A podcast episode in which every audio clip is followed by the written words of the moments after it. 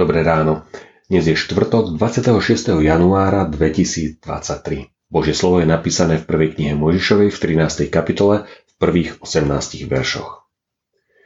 Tak odišiel Abrám so svojou ženou a so všetkým, čo mal, a s ním aj Lót z Egypta hore do Negebu. Abrám bol veľmi bohatý, mal stáda, striebro a zlato. Potom putoval po úsekoch z Negebu až do Bételu k miestu, kde mal sprvoti svoj stan medzi Bételom a Ajom, k miestu oltára, ktorý tam postavil na počiatku. Abrám tam vzýval meno hospodinovo. Aj Lót, ktorý putoval s Abrámom, mal ovce, dobytok i stany. Ale územie im nestačilo, aby mohli bývať spolu, lebo ich imanie bolo veľké, takže nemohli spolu bývať.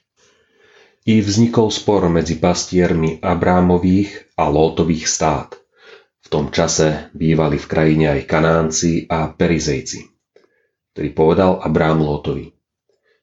Nech nie je to sváru medzi mnou a tebou, ani medzi tvojimi a mojimi pastiermi, veď sme príbuzní. Či nemáš pred sebou celú krajinu? Oddeľ sa teda odo mňa. Ak pôjdeš naľavo, ja sa budem držať napravo. Ak ty pôjdeš napravo, ja sa budem držať naľavo.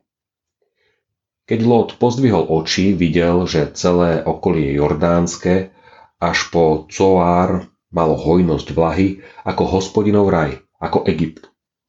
Bolo to skôr, ako hospodin skazil Sodomu a Gomoru. Lot si vybral celé okolie Jordánu a pobral sa na východ. Tak sa oddelili jeden od druhého. Abrám býval v Kanáne ale Lót býval v mestách okolia Jordánskeho a posunul si stany až po Sodomu. Mužovia Sodomy však boli veľmi zlí a hrešili proti hospodinovi. Ovocie pokánia V rodine vzniká spor.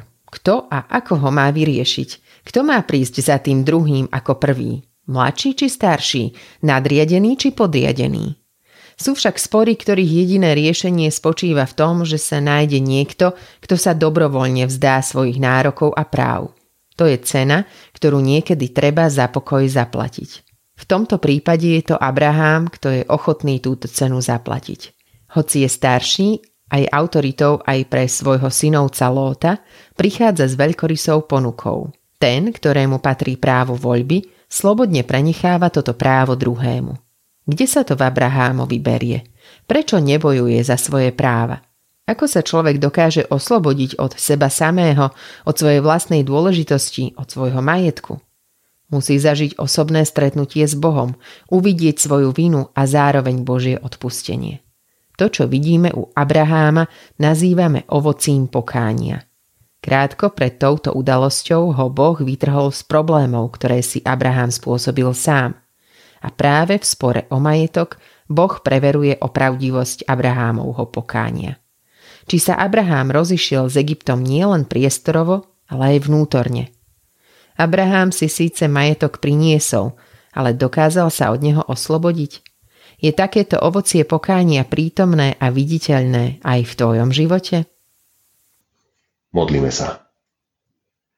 Daj, pane, vyrásť ovociu pokánia aj v mojom živote, kiež by som vedel byť veľkorysý.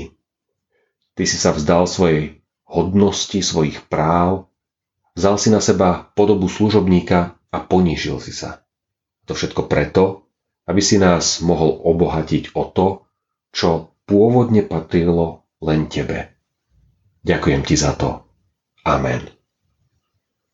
Dnešné zamyslenie pripravil Dávid Bázlík. Myslíme dnes vo svojich modlitbách aj na cirkevný zbor Drienčany. Prajeme vám požehnaný deň.